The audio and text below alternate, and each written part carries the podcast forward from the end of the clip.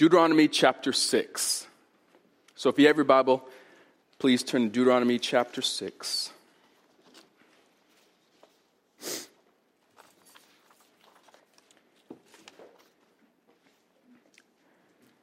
Specifically, we'll be looking at verses four through nine.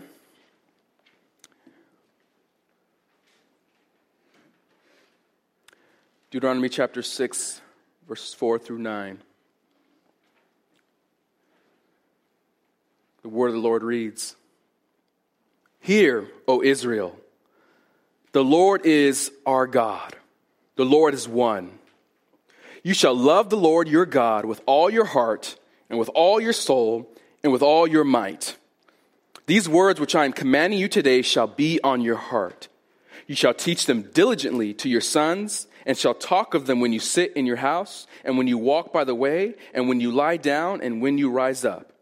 You shall bind them as a sign on your hand, and they shall be as frontals on your forehead. You shall write them on the doorposts of your house and on your gates." The word of the Lord. What do you get a billionaire for his birthday? I mean, if you think about it, I was once invited to a house of someone who I knew was really wealthy, and you're supposed to give them a gift, and the thought kind of crosses your mind, what do you get someone who has everything? What do you get a billionaire? What do you get a millionaire or, or, or above that for, that for that matter? What do you get someone who essentially has everything? You think of Warren Buffett, Bill Gates.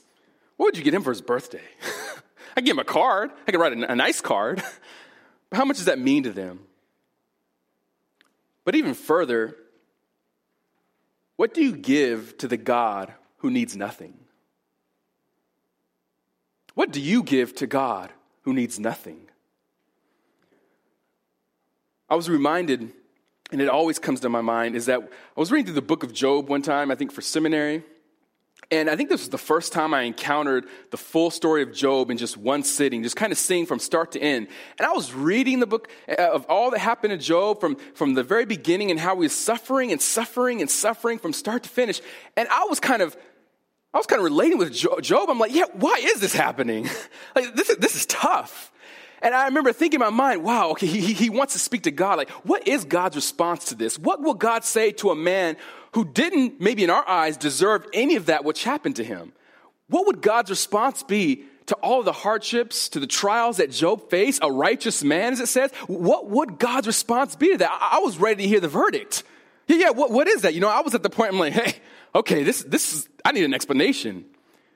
Why would a righteous man suffer so much? And then I got to Job thirty-eight. And I'm going to read a few verses from Job thirty-eight and thirty-nine. And it really answered my question. Job thirty-eight, verse four. After Job saying, let, let me have my day. Let me have my time in trial. I must see. What is God's response to this? And then God responds. Job thirty-eight, verse four, God says to him, Job, my words, verse four, where were you when I laid the foundation of the earth? Tell me if you have understanding. Have you ever in your life commanded the morning and caused the dawn to know its place? Who has cleft a channel for the flood or a way for the thunderbolt? Can you send forth lightnings that they may go and say to you, here we are? Who has put wisdom in the innermost being or given understanding to the mind? He says in thir- chapter thirty-nine, is it by your understanding that the hawk soars, Job? Stretching his wings toward the south? Is it at your command, Job, that the eagle mounts up and makes his nest on high? In other words, Job, do you say to the morning, be morning? Do you give the command to the birds to fly? Can you tell the seas and the currents to, to, foam, to roll over and foam and to break? Can you tell the sun to shine its light? Can you tell the moon to come forth? Did you create anything in this earth? Job, what do you have to say to me? Nothing. Like that's, that's our God. In other words, God is sovereign. He owns everything. He owns everyone. There is nothing that happens outside of his hand. And he says to Job, in the midst of all this confusion, let me first start you off here. I am God, Job. I do whatever I please. I sit on my throne, and you are not God. This is our God. What do you give to this God? What do we offer to this great God? He is a great God, amen? Our God is sovereign. We just sung about this great God. What do we give to the God who owns everything, who knows everything, and to whom everything belongs? What do you give to him? Let me ask a question. Do you love him? Do you love him? Let me ask another question. Do you love him as you ought? Do you love him at all? What do you give to him? He doesn't need anything. But what God does demand, he demands your heart. He demands you. And not because he's an angry or a stubborn God, please don't hear that, but because he is Almighty God and he owns everything. So what is it that he wants? He wants you. He wants your love. He wants your affections. He wants your desires. He wants your life. He wants all of you. This passage we read in Deuteronomy six, it's been said about this, this whole passage we just read, that this is the expression of the essence of all of God's person and purposes. That this passage is the expression of the essence of all of God's person and his purposes. In other words, if you really want to boil down all and sum up all the Old Testament, all that God wants and all that God desires, all of his purposes, all of his persons, if you want to boil it down, here's the grain of it. Deuteronomy chapter six, verses four through nine. There are three directions that must describe your devotion to God. Three directions that must describe your devotion to God. And the first direction is right there in verse four, the first word. Hear. Hear. It's, it's the first word in the passage you hear, to hear. And when he says here, as, he, as he's introducing the commands that God has given Israel, he's saying, hear, O Israel, hear, O Israel, hear. He said this multiple times already, and he's saying it here, hear. And it's not just saying just to audibly just listen, if you will, or just hear with your ear. But this is how I, I, this idea of hearing is to hear in, re, in a way that results in doing. It's hearing in a way that results in doing. It's to hear God without putting in, without, in a sense, putting into effect the command and to place it into every aspect of your life. It's to hear in such a way that it really impacts what you do and what you say. And actually, this word here, hear, is the Hebrew word for Shema, which you may be familiar with, the Shema. To Jews, actually, even present day, they, they hold the Shema, this passage we just read. This is the Shema, they understand that this is what God really commanded Israel at the heart of it, that they chant this, they, they have this written on their, on their, on, in the boxes they place on their hands and their forehead, that this is the Shema. This is what they understand. This is what God required them, required for them as a Jewish people. That this is a very important passage to Jews. But here, even for us, we realize that this is not just for Jews, but this is for believers because it's in the Word of God. So, so Moses begins with this first imperative. imperative. It's the, the command, the main command here in this section is to hear, O Israel, to heed what I'm doing. Don't just listen, but heed it in such a way that it impacts what you do. Because let's give a little context to kind of fill this out. Already from chapters one through five, that Moses is here kind of giving a rehashing of the whole history of Israel. This is what God has done for you all the way in the past. Now, right there in this message here, they're listening to Moses saying, hear, O Israel. He's, he's recounting for them, preparing them to enter into the promised land because they're staying here. And right there, and if you look at verse chapter six, verse one, he says, this is the commandment, the statutes and the judgments which the Lord your God has commanded me to teach you, that you might do them in the land where you go over to possess it. So he's already preparing them that you are going to head over to the promised land. Right here, this is the second generation of Israel that's heading to the promised land. The first generation has died. They've already been died and gone in the wilderness. And now Moses is preparing them to enter into the land that their fathers and their forefathers looked forward to, the promised land. He's saying here, before you enter that land, this is what I want you to know. Second generation, your father saw this, your grandfather saw this, but now kids, if you will. This is what I want you to hear. He's addressing Israel right here in the plains of Moab. They're waiting to go into that promised land. And Moses, through this whole book of Deuteronomy, is giving this one last plea to Israel. Israel, if you will get anything from what I've said, if you will get anything from your whole life, if there is one thing I want you to understand, Israel, is I want you to hear this message. This is what you must hear so that it will go well for you when you enter the promised land. Because if you do not heed this message, it won't go well. So, so far already, Moses recounted verses or chapters one through five. They've been delivered through slavery, he says, that you were once in Pharaoh's arms, and yet God, sovereign God, brought you out of, out of Pharaoh's hands. You've conquered in battles. You've been fed by God in the wilderness through manna, through honey, all these things. You've been fed by him. He's provided for you. You've beheld his glory on the mountain from afar. When God gave Moses the, the, the commandments, the Ten Commandments, they saw the glory of God from the mountain. They saw this almighty God. You, you saw all these things of God. He recounts God's faithfulness and God's commitment to the covenant that he made with them as a people. That you, Israel, are God's people. You're his special people. And so now he exhorts the people of Israel to respond with the sheer love and obedience to him. And he begins with this imperative, the main imperative here, the main command, hear what I'm going to say. This is what I command. Listen, heed it. Apply it to your life. Apply it to everything you do. That if you want to survive, if you want to live long, if you want to be successful, hear, O Israel. Now keep in mind, if you go back chapter five, verse twenty-two, Israel did not want to hear the voice of God because they heard and saw God's glory and they're afraid. Just look, look real briefly, chapter five, verse twenty-two.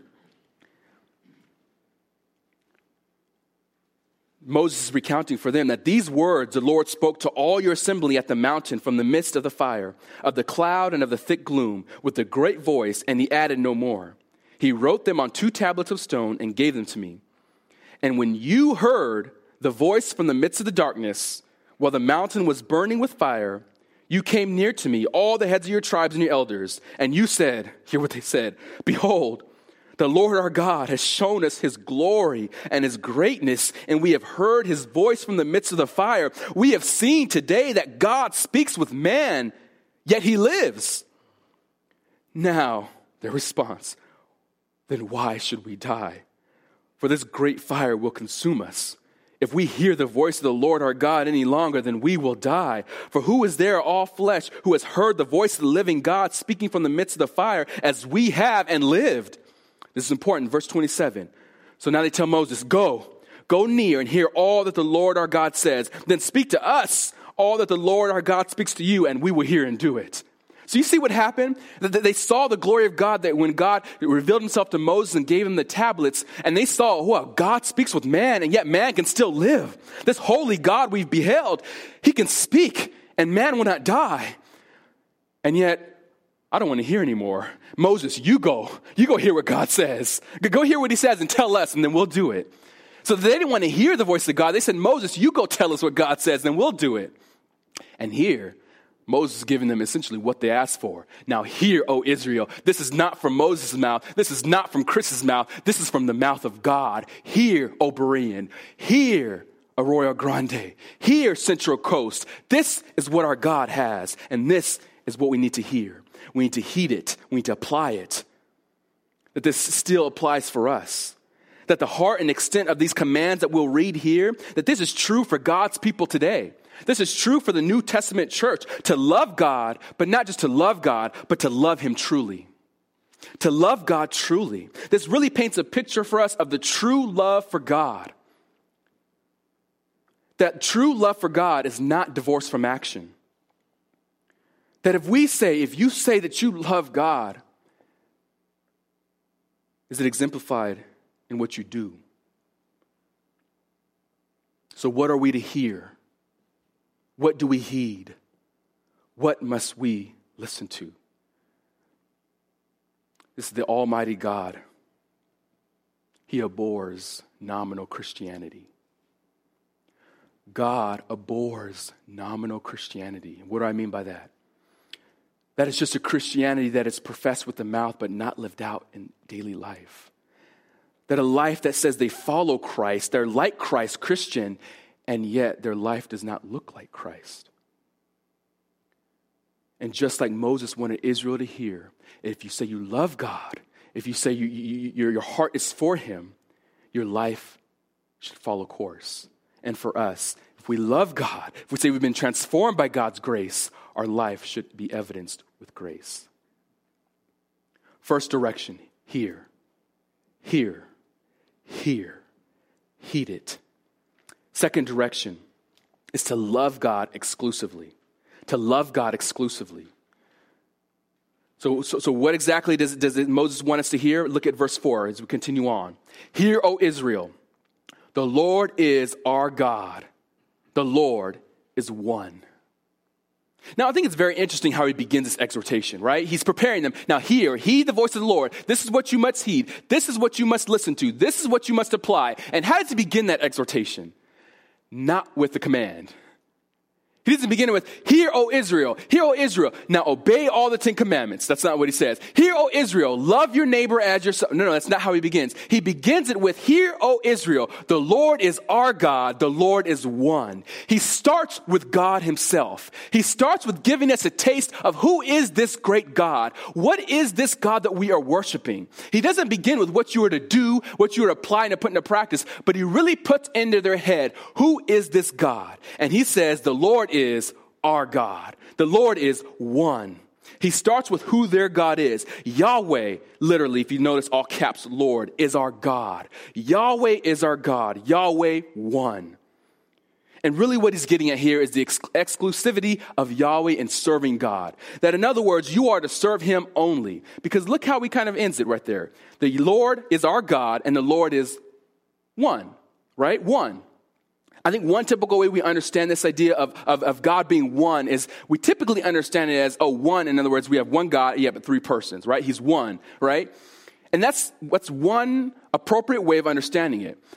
But I don't think that's what Moses is getting at. He is not necessarily describing the essence of the deity of Godhead. He's not saying God is one as in one and one and three persons that we understand it this way. That is one way. But let me, but work with me here. I think what he's getting at here is not just saying the essence of who God is, but he's describing the oneness in terms of who they are to love and to worship. So you can understand it this way.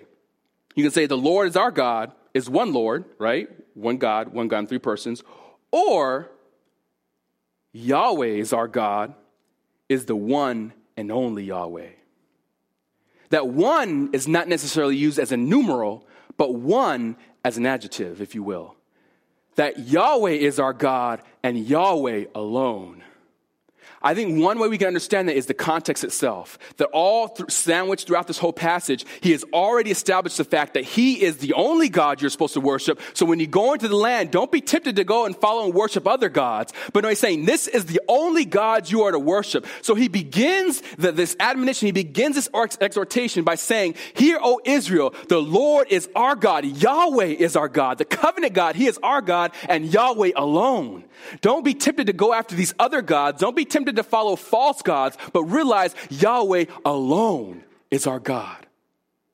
That God alone, only God. And no matter which understanding you take, one commentator said this way, and I quote, that the ideas clearly overlap to provide an unmistakable basis for monotheistic faith. That the Lord is indeed a unity, but beyond that, he is the only God. This really builds off everything Moses has said so far. He's delivered them from Egypt. God's delivered them from Egypt, from the Amorites, all the battles, leading them before the promised land from where they are right now. And because Yahweh alone is their God, here is how they are to love Yahweh exclusively. That if you love him, you are to love him exclusively. And yet to love any other gods or any other things is not to love God truly.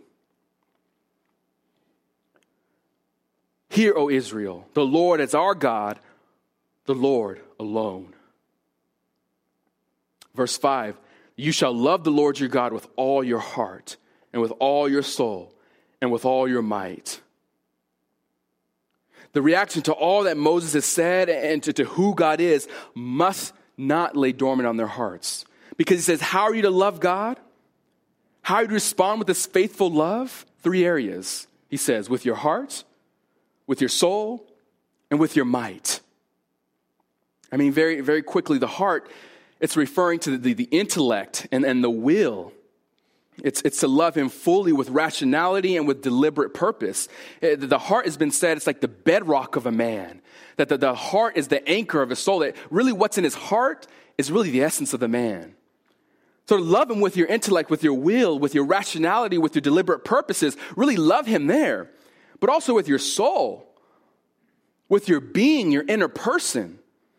This includes your desires, your inclinations, that love him with your desires, love him with your inclinations, love him with your thinking, love him with your intentions, love him with your will, but also that, love him with your might, which is your activity, your labor, that the work that you do, the physicality, all of that. You love him with your heart, with your soul, with your might. In other words, Moses is saying here, this is the wholeness or totality of a man. Love him with everything.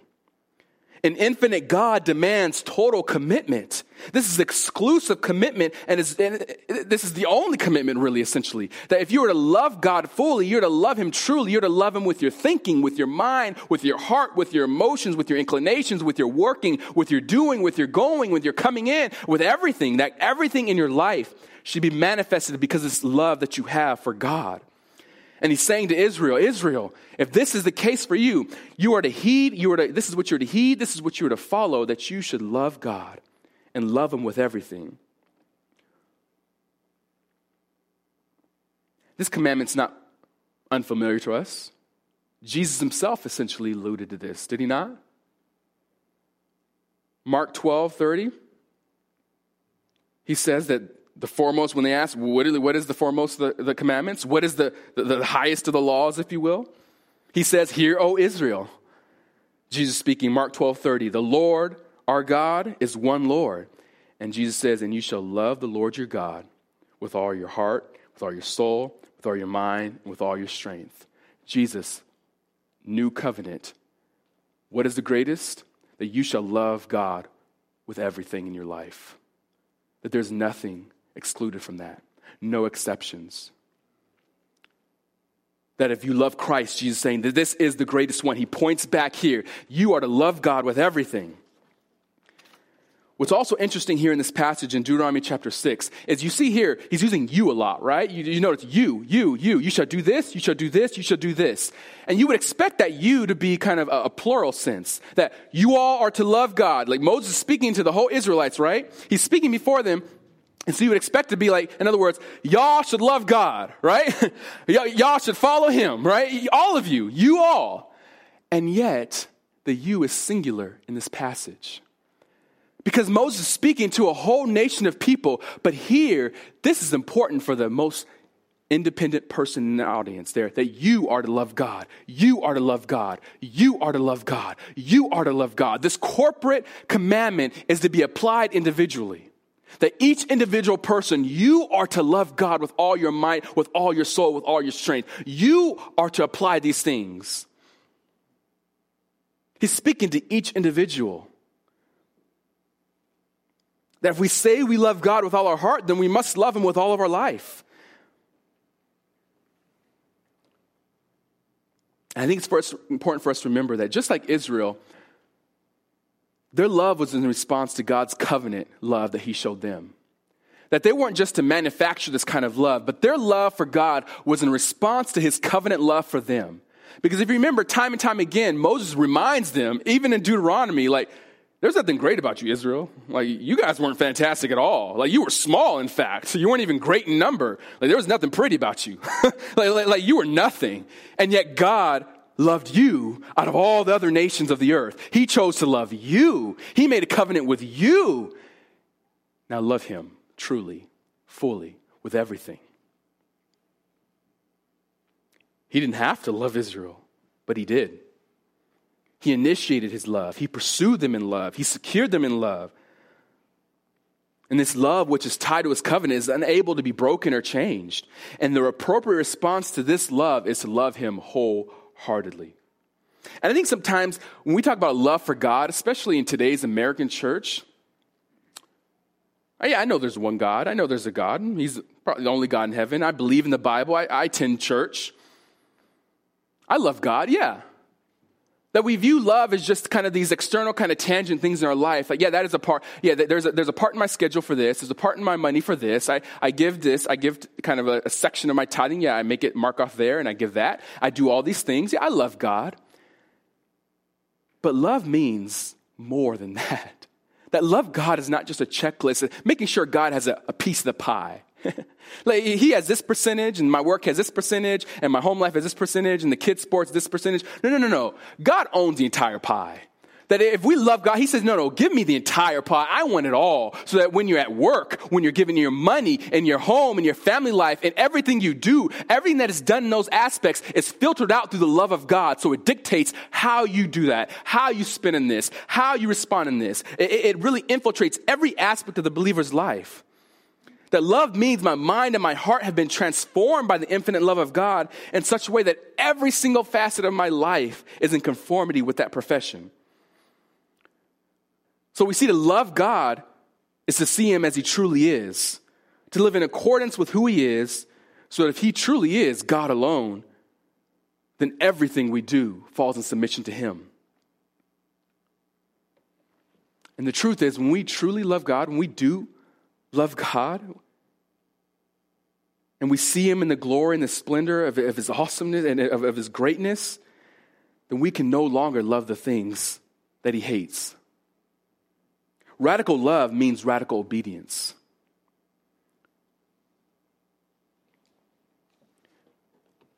That to love him with your mind, to love him with your soul, to love him with your strength. I mean, to love him wholeheartedly, to love him in that, in that way means there must be radical obedience. And not just as a way of, of works righteousness that I'm obeying because I have to, but this obedience stems from the love that consumes the man, that consumes his heart, it consumes his life, it consumes his emotions, it consumes everything of him. And so therefore, because it consumes the man, that it naturally produces obedience. So not only do we hear and we love God exclusively, but third direction, we obey God wholeheartedly.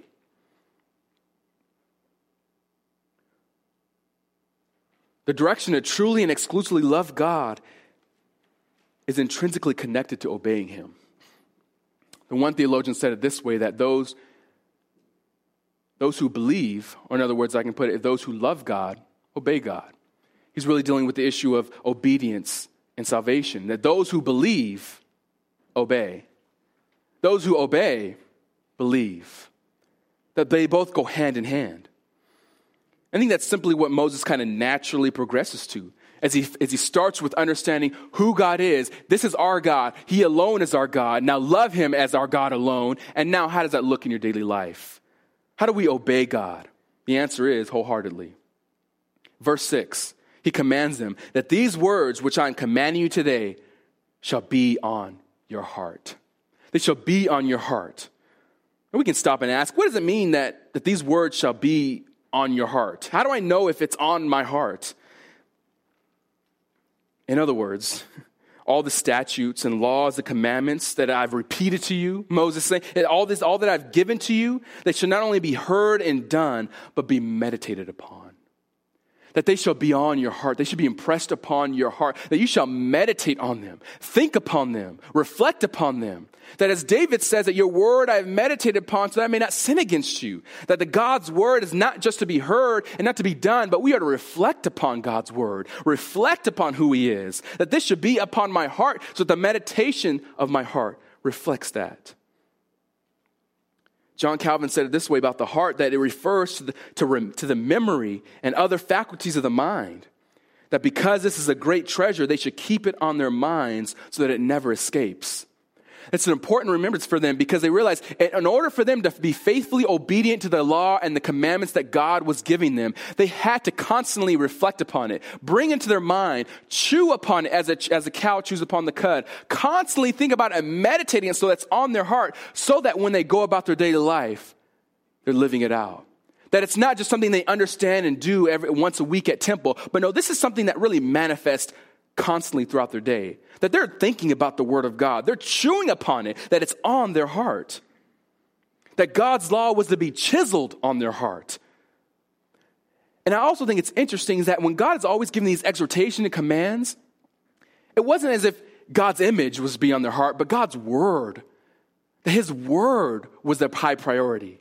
That because it's his word, once you see it truly in his word, you can behold him truly as he is. That his word was to be the important priority in their life. That they were to manifest and to chew upon the word of God. I think it's a good question for us, is that if you want to know what's on your heart, let me ask, then what do you think about and meditate upon most often? What do you constantly think about? What is the constant meditation of your heart? What maybe keeps you up at night? What do you think about? No one sees the heart. No one knows the meditations of your heart or what rolls through your head. I mean, we've all heard the illustration of a husband who tells his wife, I love you, and yet does nothing to express that love. That what we say to the husband who says he loves his wife and yet does not spend time with her, does not seek to make her happy, does not seek to, to, to, to serve her and to love her, does that husband truly love his wife? I think we know the answer to that. It's no. That if you love, then live it out. If you love me, then show me. How is it that you love me? What is it that you do? What is it that you say? What are you thinking about? Do you, do you think about me? Do you, do, do, are you mindful of me? And that's simply what Moses is giving here for Israel. Israel, understand, if you say you love God, then live it out. Is he your only God? Do you meditate on his word? Do you love his word? Do you think about him? Do you seek to honor him? Is your life infiltrated with the word and commandments that I'm giving to you? They were to obey this word, obey this law wholeheartedly. That shall be on your heart, impress it on your heart.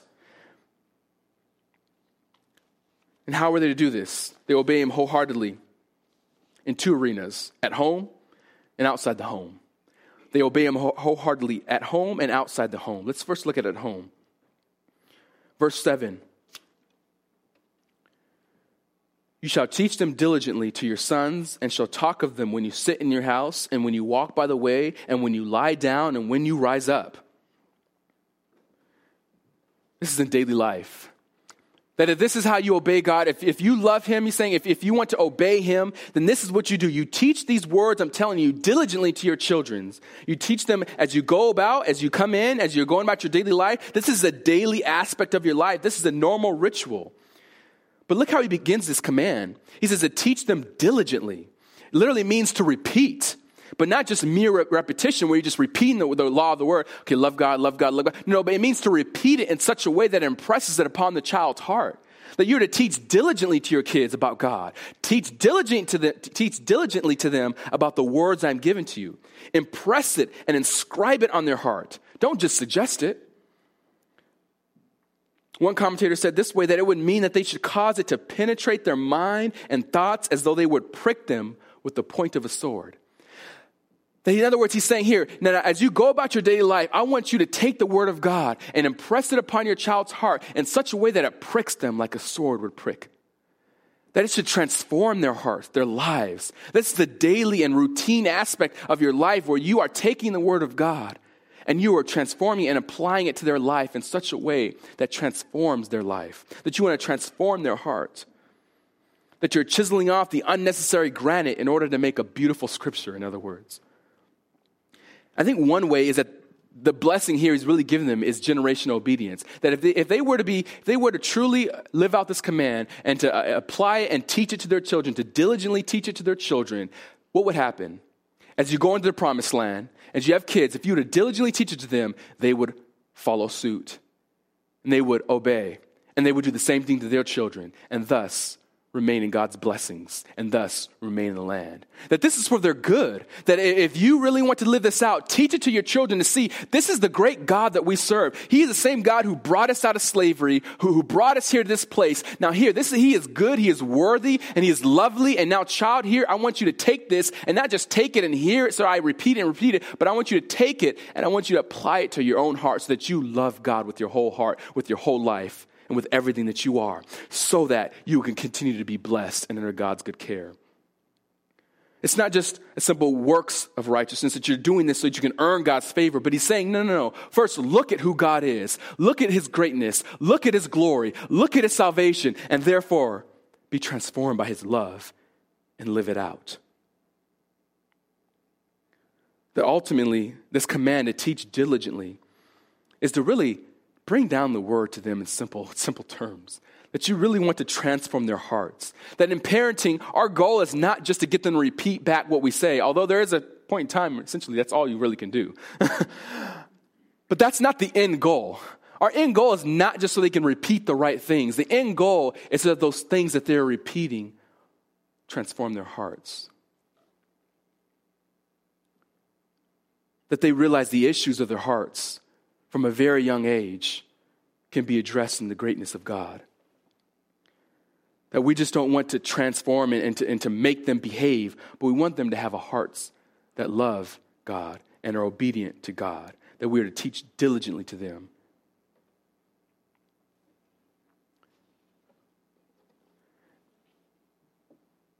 Where does the ultimate responsibility lie in this? The New Testament picks up on the same idea, teaching them diligently. I want to take this moment here. I want to speak to the fathers, all of us. You know what Paul says for us in, in Ephesians chapter six, verse four? Fathers, do not provoke your children to anger, but bring them up in the discipline and instruction of the Lord. It's, it's worth noting here that when Paul gives that instruction to New Testament Christians, the Ephesian church, he's speaking to the fathers. That fathers bring them up in the discipline and instruction of the Lord. That this prime responsibility for your children to be raised up in the discipline and instruction of the Lord rests upon the shoulders of the father.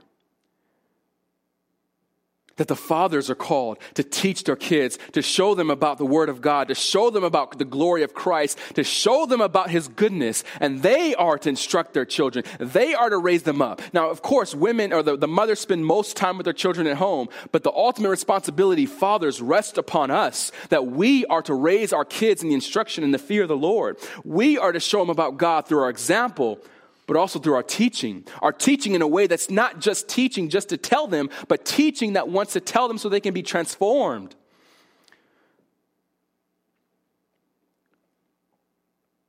You should t- you shall teach them while you, when you sit down in your house, when you walk by the way, when you lie down, when you rise up. In other words, in all aspects, when you're sitting, when you're rising, when you're walking, when you're not walking. In other words, these are just daily tangible moments of your life. When you're driving in the car, when you're going on the way to, to, to sports practice, when you're coming home, when you're sitting at the din- dinner table, before you're going to bed, while you're brushing your teeth. There are rich moments, fathers, parents, for us to be diligently teaching our children about the greatness of God.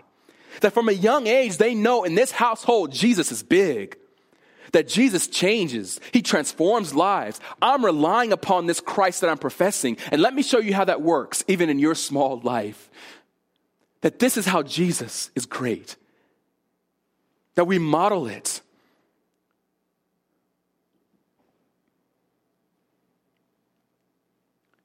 In daily life. So not only do we obey him wholeheartedly in the home, let's look at the second aspect, obey him wholeheartedly outside the home. Verses eight through nine reads that you shall bind them as a sign on your head, and they shall be as frontals on your forehead. You shall write them on the doorposts of your house and on your gates. In other words, the law was to permeate every aspect of their everyday life. Because look how he kind of describes each different, different area. He says on your hand, on your forehead, on your door, doorpost, and on your gates. Now really here, if he's saying that the law should be bound on your hand, if you will, that everything your hand does day to day out, when your transactions, when you're working, whatever you're doing with your hand, with your actions, the law was to govern how you act and what you do when you're acting. That, that, that, that the, the very essence of your life and practicality in daily life was to be informed by the instruction of God. So when you do business, when you treat your brother, when you're doing whatever you're doing with your hands, if you're walking, that the law of God really dictates how you do that. So if you're at work when you're working, you're working heartily as unto the Lord. That the reason why you're working this hard is because you want to please your Lord, and that dictates how you do it and the attitude in which you do it. So the law was to be bound to your hand because you should remember that what you do in daily life should be governed by the goodness and the, the, the, the word of the God. But not only that, their foreheads. the frontlets on your foreheads, literally between the eyes, that it should govern their thoughts and their actions. So this law not only, not only governs and, and impacts what you do, but this law really governs what you're thinking, what you're planning. That let this word be shaped and transformed in how you think and what you do. It should be between your eyes, your thoughts, your decisions. How often are, are even big decisions in our life, small decisions, but even big decisions, how much do we think about what does God's word have to say about this decision I'm making? If I'm moving, deciding to move, deciding to buy a house, a car, even smaller things, how often do I reflect about what does God's word have to say about what this decision I'm going to make? What does God's word have to say about this action I'm getting ready to do, this transaction I'm going to do? Is it between my eyes, so to speak? Is it in my thoughts, in my decisions? He even mentioned that they should write it on the doorposts and gates. At that point, it seems a little excessive. On the doorposts and the gates, okay, on my hands, my forehead, no, doorposts and gates. What was the purpose of that? It's important for us to understand, especially in this time, that the city gates were a central part of the cities. And so that when the gate of a city was possessed, in other words, that's poetic in saying that whole city was possessed. If you have that city's doorpost, if you have that city's gate, you got that whole city. I mean, we see this example in Genesis twenty-two, verse seventeen, and also Genesis twenty-four, verse sixty. When God says to Abraham, "Indeed, I will greatly bless you, and I will greatly multiply your seed as the stars of the heavens and as the sand which is on the seashore, and your seed shall possess the gate of your enemies." That to possess the gate, to possess the, the, the post, in other words, to possess the entire nation, to possess the whole city. So when God is saying here to, to bind it on your hand and your frontlets, and then also in, in what you're doing, he's also saying put it on your doorpost so everyone knows that this house has been seized by God. That this house is in the possession of Almighty God. So everything that is done in this house, in this household, and outside this household is governed by God. That this should govern everything, your possessions, your doing, your going, your coming in.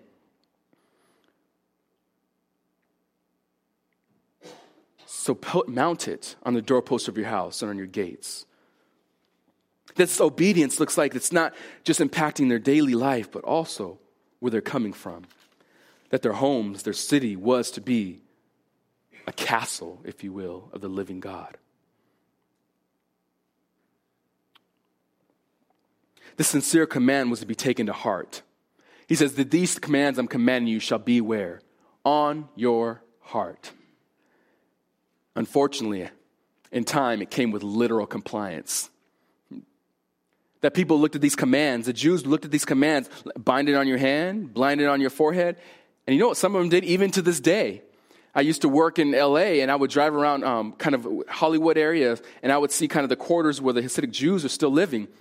And you would see some of them, they, they still have what's called the phylacteries, that they would put boxes on their hands and mount it to their hand. And inside those boxes would be the Shema and other passages of the Old Testament, because they said, bind it on your hand, put it on your forehead. In religious ceremonies, they bind it on their forehead, that they're literally living this out. And yet they missed the point, because from the beginning of time, the point was not for you just to physically display that you love God, but to live it out with what you're doing, what you're thinking, what you're loving, what you're possessing, with your home. Live it out.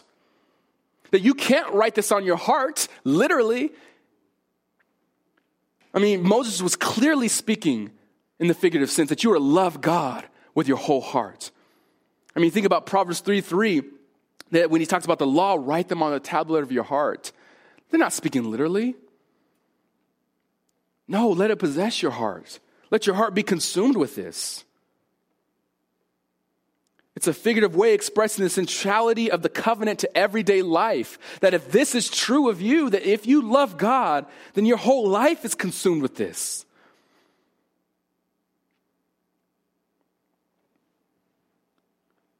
This was to be upon their heart, impressed upon their heart, chiseled on their heart, so that what they do and say and how they live is governed by that very truth. The sad reality we even know looking ahead is that they still did not honor him as such. That Israel fell short in this.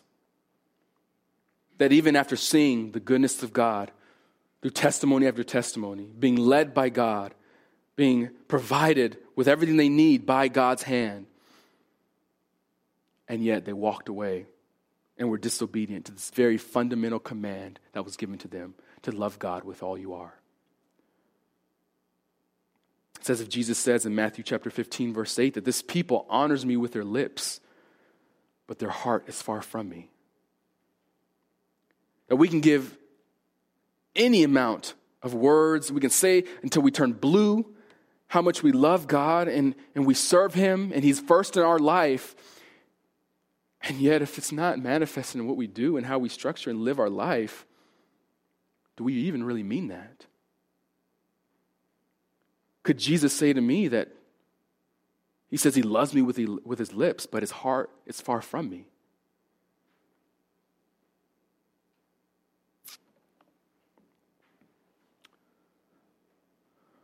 We know the sad result of Israel's disobedience. I think, in fact, Moses anticipated their disobedience even after giving this command. He anticipated their hard-heartedness. If you go flip over a couple chapters, Deuteronomy chapter thirty, he's talking about a new covenant that's coming. And he even tells them after all these things, it's like, choose this day whom you'll serve. That if, if you choose to obey, the blessings will come your way. And if you disobey, curses will come your way. Deuteronomy chapter thirty, verse two, and he says after this, that if you choose to disobey, that curses will come. He says after this, verse two, and you return to the Lord your God and obeying with all your heart and soul according to all that I command you today, you and your sons, then the Lord your God will restore you from captivity and have compassion on you and will gather you again from the peoples where the Lord your God has scattered you. If your if your outcasts are at the ends of the earth, from the, from there the Lord your God will gather you. From there he will bring you back. Verse five, the Lord your God will bring you into the land which your fathers possessed, and you shall possess it.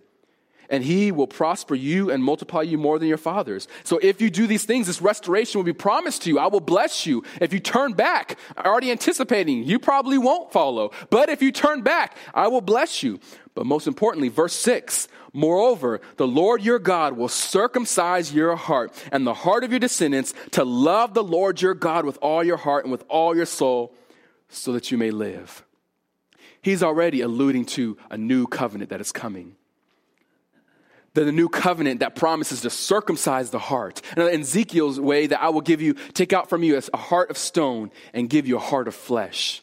That what you really need is a circumcised heart. That we cannot love God in our own strength. We cannot pull up our own ourselves by our own bootstraps. We cannot do this ourselves. And Moses here is pointing them to the new covenant that says one day, even in your disobedience, I will circumcise your heart. That there's a day coming that he will circumcise the heart so that all the promises given to them will be fulfilled. But for us, even for New Testament Christians, this is the covenant that we stand, that God, he gave us a new heart. He took out the heart of stone. He gave us a new flesh so that we can love God as he requires. That we're not doing this in our own strength, brothers and sisters. When God calls us to be obedient, to love him wholeheartedly, he is not calling you, okay, I need to do better this week. I need to make, make some changes here. He's not calling you to do that. He's calling you to fall flat on your face before Christ and realize your insufficiency and cling to him and cling to his grace so that you can respond in the love he requires. Rest upon him. This work is the work that he's done and he's done in Christ for you. And so don't ever hear this message and think, okay, I need to be better this week. No, no, hear this. I need to look to that great Christ. I need my eyes fixed upon the author and the perfecter of my faith. That's where my eyes need to be. And let me, God, cleanse me and remove the, the, the impurities in my heart and in my life. And let me, God, serve you. I give you everything, God. This new covenant he pointed toward. This covenant which we stand, believers. This is how he does it. This is how he accomplishes it. That he circumcises our hearts. He gives us a new heart, a new life. I mean, look at the picture in Ephesians chapter two, that we were dead in our trans- trespasses and sins, but God made us alive in Christ. But God made you alive. You were dead in your sins. You weren't dying. You weren't drowning. You were dead. You drowned. He made you alive. He gave you a heart so that you can love him with your heart, with your soul, with your might. So if you're here this morning, maybe if you don't even know the Lord, maybe your profession of the Lord was not even sincere. I don't know. The temptation would be to hear this is, okay, if, if I want to be a Christian, I just need to change some things in my life. But hear this. You can't just join a church. You got to be born in to the church. That turn to the Christ who changes the heart. That realized that Romans five eight, God demonstrates his own love and that while we were yet sinners, Christ died for us. That salvation is through other name, no other name than Christ. That to look upon your sin and then behold the Savior who promises to take away the sin of anyone who would turn to me and believe in me as Lord and Savior. That this love for God does not begin with our own doing. This love for God begins being transformed by the Spirit of God, by the gift of grace that he offers to anyone who would receive it. That receive this gift of salvation. Receive this gift that's been secured in Christ. This gift that we've, we, we've been talked about since the beginning of this morning. That Christ is the one who accomplished our salvation. And he commands and demands all people to repent and to believe in him. But also, believer, this is what God desires for us. Believer, do you love Christ? Do you love him perfectly? Do you even love him as you should? I'll ask again. This is not just a call for us just to do better, but this is a call for us to surrender to him fully. This is a call for us to ask him to give us and to weed out all that which keeps from loving him wholeheartedly and exclusively and clinging to him completely. Believer, look to Christ. I think the temptation that Israel had is that, is, is, the Moses says right after this passage, is that when you go into the land and you see all the fruits and when you see all the successes, don't be tempted to turn to other gods. That, that when you experience the goodness of God, the temptation is to look away from the God who saved you. But believer, turn back to the God of your salvation. Turn back to Christ. Let me point you in the same way. Look to the Christ who saved you. Look to his love. Look to his unchanging love that's secured upon his work. Believer, look to this great Christ. Your loving obedience to Christ begins with Christ's love for you.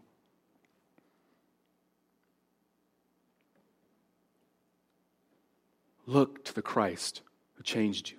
Look to the Christ who saved you. Look to the Christ who sustains you.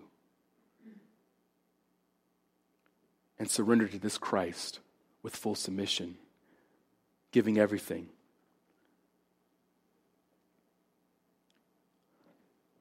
Let this word be upon your heart this morning.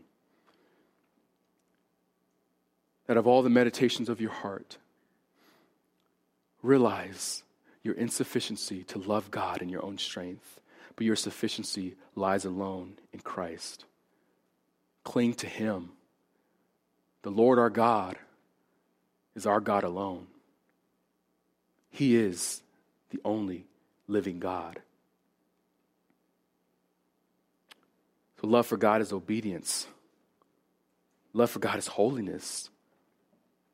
To love man is to be conformed to the image of Christ. So here, Berean, brothers and sisters, love him exclusively. Obey him wholeheartedly. Hear this message. All other love is just mere lip service. So may we surrender to this Christ. May we look upon these commands that he's given to us here in Scripture, and may they be impressed upon your heart to love him with all your heart, with all your soul, and with all your might. Would you pray with me?